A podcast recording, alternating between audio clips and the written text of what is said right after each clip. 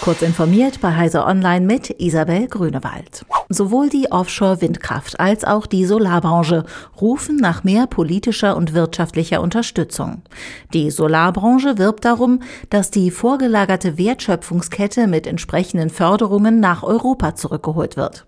Und die Windkraftbranche macht deutlich, dass die neu gesteckten Ausbauziele nur dann geschafft werden können, wenn die Politik mehr Unterstützung bereitstellt und etwa auch Änderungen am Windenergie auf See Gesetz vornimmt. Neben den industriellen Kapazitäten fehlten auch entsprechende Hafeninfrastrukturen sowie eine deutliche Erhöhung des Angebots deutscher Werften für den Bau von Gründungsstrukturen, Umspann- und Konverterplattformen oder etwa Spezialschiffen für Service, Wartung und Errichtung. In Großbritannien sollen den Verantwortlichen sozialer Netzwerke künftig Gefängnisstrafen drohen, wenn Kinder und Jugendliche auf ihren Plattformen nicht ausreichend geschützt werden. Um eine entsprechende Vorgabe wurde jetzt der Entwurf der Online Safety Bill erweitert, berichtet der Guardian. Nicht mehr geplant ist demnach, dass Dienste wie Instagram und YouTube auch Erwachsene vor Inhalten bewahren müssen, die zwar schädlich, aber nicht illegal sind.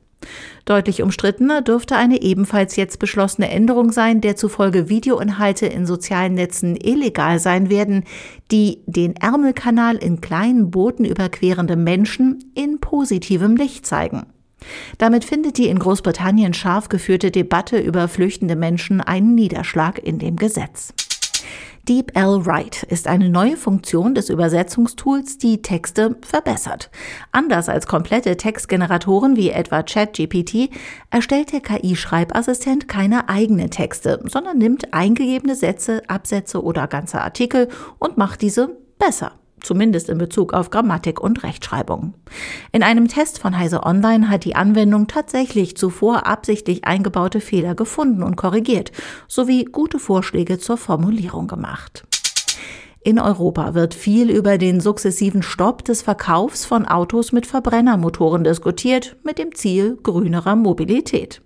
Beinahe wie ein Scherz kommt da ein Resolutionsentwurf des Parlaments des US-Bundesstaates Wyoming daher, demzufolge der Verkauf von Elektroautos bis zum Jahr 2035 auslaufen soll.